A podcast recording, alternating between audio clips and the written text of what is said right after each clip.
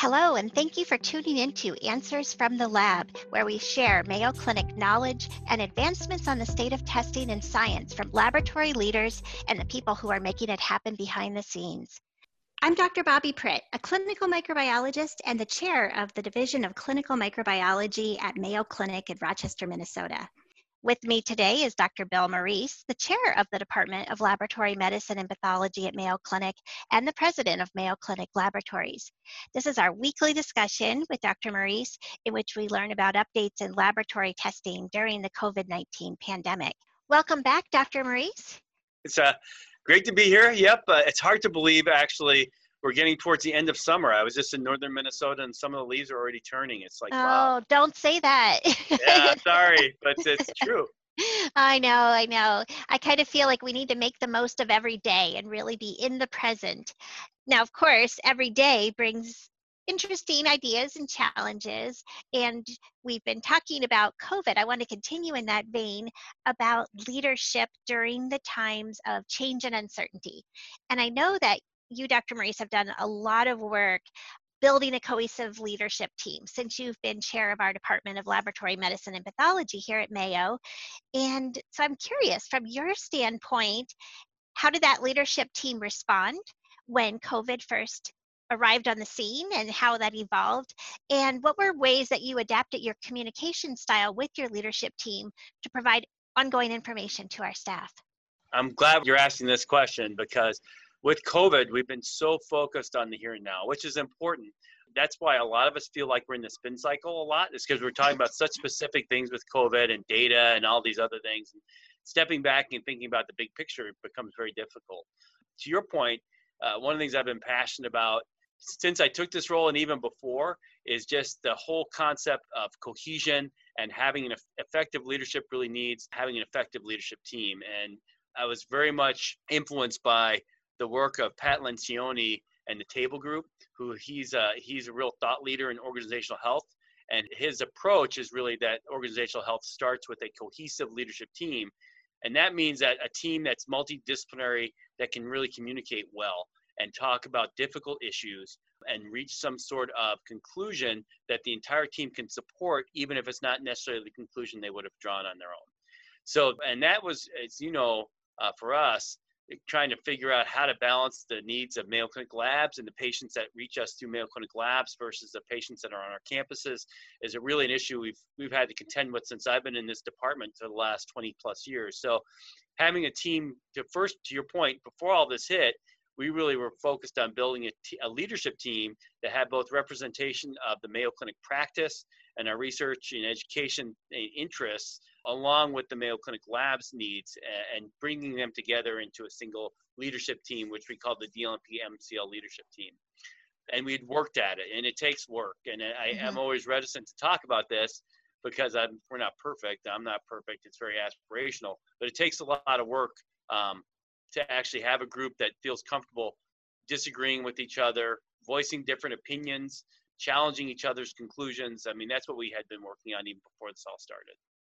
Well, you know, I'm glad you mentioned that. I've been also reading Pat Lencioni's work, uh, not to the extent that you have really studied it, but I was very just uh, taken by his concept that it all is built on trust. You start with trust, and if you have trust in your leadership group, then you can challenge one another and you can have conflict. And you think, well, conflict that sounds bad but it's actually a good thing because it means that people can actually express their opinion and then you can all talk about it and you can talk about the pros and cons and eventually you get buy-in accountability and then you could set data driven goals. But if everyone's too quiet that they don't even speak up then you don't even get that valuable input from the members of your team and you have no idea that some of them might not actually have bought into your plan and then, of yeah. course, that's just a recipe for failure. People don't buy in. They're going to say, well, I never agreed to that. And so I've really admired the work you've been doing in building that leadership team built on trust. Yeah, well, no, it's cool. And it, I think it's cool. Well, first of all, thank yeah. you. Um, and I, for those who might be interested or listening, I actually did a podcast with Pat Lencioni in the early days of the pandemic. He reached out to me. Uh, we work with someone from his team that works directly with us. Uh, Mike McCarhue is his name, and we've done a lot of the team building with him. So there's a podcast out there. I'll maybe repost it on my social media on Twitter so people can see it. It was very uh, gratifying to me because to be for him to reach out because it's he's an amazing person. And the reason he did was because I was so glad we had invested energy into that work because clearly in a time of stress, it's when those communication channels become really important and very much impossible to build in the setting of in, when you're in the midst of the maelstrom, right? If you right. don't have really effective communication, and you can imagine. So I was at a meeting with Pence on in March 3rd or 4th, and I come back and we basically have to talk about how we're going to set up Mayo Clinic Labs to be part of the national testing solution for a test that doesn't exist.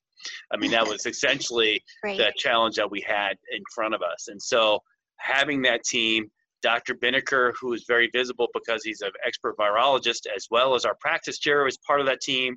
Dr. Salama, who is the, the chief medical officer for Mayo Clinic Labs, uh, but also has an eye to global health because of you know, being from Egypt. He's part of that team. Scott Beck, critical, understanding the operation. So essentially, what happened was under the pressure of COVID, we actually were able to coalesce around the communication that we had built as opposed to having that pressure fragment us because we hadn't spent the time working together. I think a lot of what happened after that really speaks to the work that we had done before that. And it's really played out. Any you look at any deconstruction of stressful situations that have gone well and those that haven't, it's almost always predicated on good communication.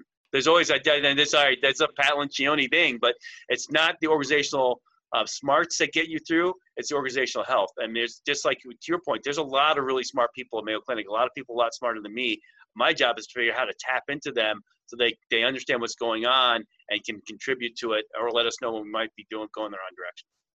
Right, and having that cohesive team gave you the foundation, it sounds like, for now dealing with this time of great change and uncertainty with the COVID 19 pandemic. Let's talk about communication then. What did you do? What steps did you take then to immediately start keeping everyone up to date and having that communication stream from leadership?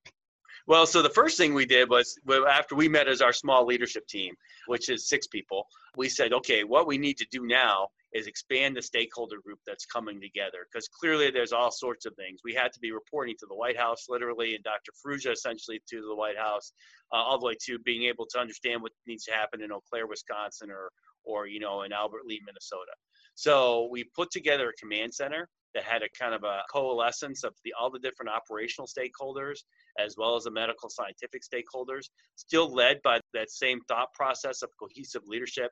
So our small team would decide what needs to be done, but then we would immediately engage with a larger group in a command center format where we communicated daily in real time we had the data literally in those early days on the walls of the room that we were in, uh, so we could see it, so we could write stuff on the whiteboard about what needed to happen or where there were stress points. That was a really key part of this. And I, one of the things that's really cool about that was we were very operationally focused. One of my passions, it seems like I have a few, uh, is around innovation. so I also said, if we're as we're thinking about operationalizing what we have, we also have to start thinking about how do we create what we don't now and not waiting. So that same cohesive leadership teams decide, yes, innovation is equally important. So we are able to set up the innovation work stream in those early days, which has led to the neutralizing antibody study test that's out, has led to a lot of the things that we're working on there. So that was the early days was the command center. But then the other piece of that was how do you get beyond that command center of 15 or 20 people? I remember those days when the command center really was a physical center. And yes. I remember the whiteboards and the statistics and of course now we're all virtual but we have so much more data and i, I would argue we're even more well connected which is kind of cool yeah and i would argue too that the relationships that we built in those early days are really important because everyone now even when we had to be virtual people know who they need to call and they're comfortable calling you know and that includes right. people in my own in our you know the dr Janetto, who's done an amazing job in helping to manage supply chain now knows how he can escalate stuff to scott and i directly if need be but to include you know you as in your role as division chair of Clin Micro as a, as a mm-hmm. for instance. It's been really good, but the other big piece of that was how do we get information out to an organization of 4,000 people plus and their families who are all being affected by this, not only by COVID itself, but the hearing about what's Mayo going to have to do with furloughs and employee. It's very much a life saving exercise for, where in because I trained as a lifeguard, we had to think about helping those around us, but we also had to think about how do we preserve ourselves as Mayo Clinic. I mean, mm-hmm. everyone was going through the same thing. So that was the other big piece for us, and that's where the town hall concept really took off. Yeah, so before we get into that, so just to kind of recap, so you had your key leadership team, a smaller group of dedicated individuals with standardized roles like chief medical officer of Mayo Clinic Labs or and your division chairs, your uh, vice chairs of education, research, supply chain. But then you instituted the command center, yep. which encompassed more individuals, really yep. focusing on COVID. So now you're building upon that for your town hall. So can you tell us a bit about what a town hall is and sure. how did that yeah. come about? Well, first of all, I mean, again, going back to the Pat Lencioni method, they emphasize communication and over communication, right? Another great, if people want to read an example, uh, it's American Icon, which is the story of Ford during the economic crisis in 2009, and Alan Mulally, who was a really good friend of Pat Lencioni, and how he they used that in practice. Because of course they also had to communicate out to a big global company, and we're not that big. So what we did though was just we wanted a forum where people could just interact with us and ask questions. We could share what we're doing, and they could ask questions and challenge us.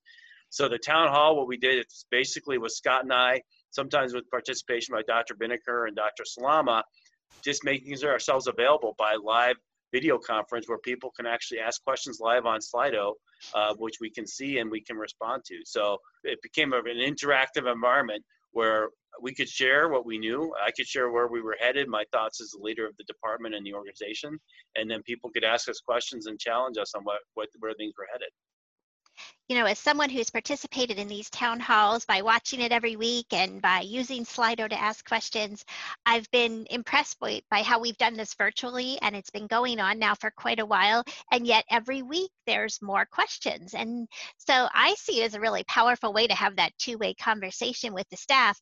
I would have thought by now that people would get tired of talking about COVID, but you know, the information keeps changing and it's kind of information overload. So I've personally found the town hall a really good reality check to say, okay, well, wait a second, there's this new stuff coming out, but here's what it means to you. And you know, that kind of prompted me to ask you about talking about communication because clearly there's an ongoing need. And here we are summer's almost over, as you so cruelly reminded us. uh, and, you know, we've been doing this since March, and yet there's still that need from the staff to have their questions answered about what we're, what's going on and what does it mean for them. We have to be invested in connectedness. Mm-hmm. As, as a department, as Mayo Clinic Labs, and honestly as a society because virtual is not the same as being face to face and so we need to work at communication. I think even a lot of the stress we're seeing in in society is that people just don't feel necessarily connected to the decisions or to the answers or to the concerns or that they understand. So if there's one thing i would take is really to invest now in communication with your group. Anyone listening this is part of a group that's making decisions collectively more than likely. So work on that those communications and to really not be fooled in the virtual environment by that by seeing people on zoom calls and things that that substitutes for connectedness and reaching out. So mm. i think it's just critically important well, that's a good point. We have all these cool virtual tools, but it's not having them, it's how you use them and how everyone's actually engaged with the process. Slido's been a neat tool that we've been using because it allows people to answer or to ask questions, which I think is kind of neat. And I like the ability, and there's other systems out there that allow people to rank questions so they come to the top. Mm-hmm. That way, if there's a question that's on everyone's mind, it can really go right up to the top. Yep, exactly. Or an observation. Like, uh, yep, the, I, right. I was using Twitter during one, and people like, "What are you using Twitter for?" And I'm like, "Oops, I shouldn't have done that." So I'm still a Twitter neophyte, and I'm very distractible. Uh, but anyways, it's all it's. But that kind of real feedback, honestly, is good because it's mm-hmm. what helps us improve as individuals. Because no one is perfect, no decision is perfect.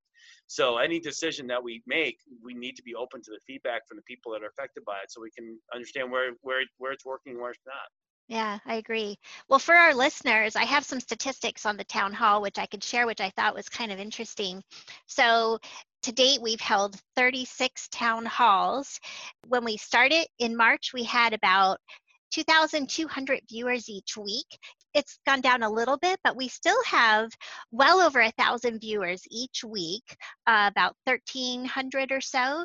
And we started changing early on to have dedicated town halls just for human resources and policy related topics. So now 14 so far have been dedicated to human resources. And um, we had two specifically on diversity and inclusion topics. And uh, we've had very positive responses from everyone who's really appreciated this direct line to leadership every single week. One other observation is that for any questions we don't get to, we still answer those questions and then post them on our internal webpage for staff to see. Yep. So I think that's really cool. And we have about 1,700 people a month who are reading the Q&As. So we know that people are actually reading those and using it as a resource. Yeah, even now it's pretty amazing. So yeah, yeah and the feedback I've gotten from from people has been pretty remarkable. You know, just people have said how much mm-hmm. they've appreciated the town halls, and and so, so I'm glad we get to have the chance to talk about it. Really. Yeah. Well, thanks, Bill. Thanks for the continued communication from leadership. I've appreciated it, and I'm just one of many in our of thousands in our department. And so, any of our listeners may be hearing this and wondering how they can better communicate to people that are important in their life. And I think uh, there's some interesting lessons perhaps that could be applied more broadly. Yeah, I agree. And, and importantly, there are tools out there to help people. I mean, yes. I wouldn't have done this without really understanding and learning that there's a lot of support. So there's a lot of great tools out there. Table Group is one. So, uh, but there's many. So, so take a look and, uh, and, and invest a little time, and I think you'll be very well rewarded. Awesome. Well, thanks again, Bill. It's always great talking to you. Always, always fun. We'll talk to you next week when the leaves will still be green. Thank you.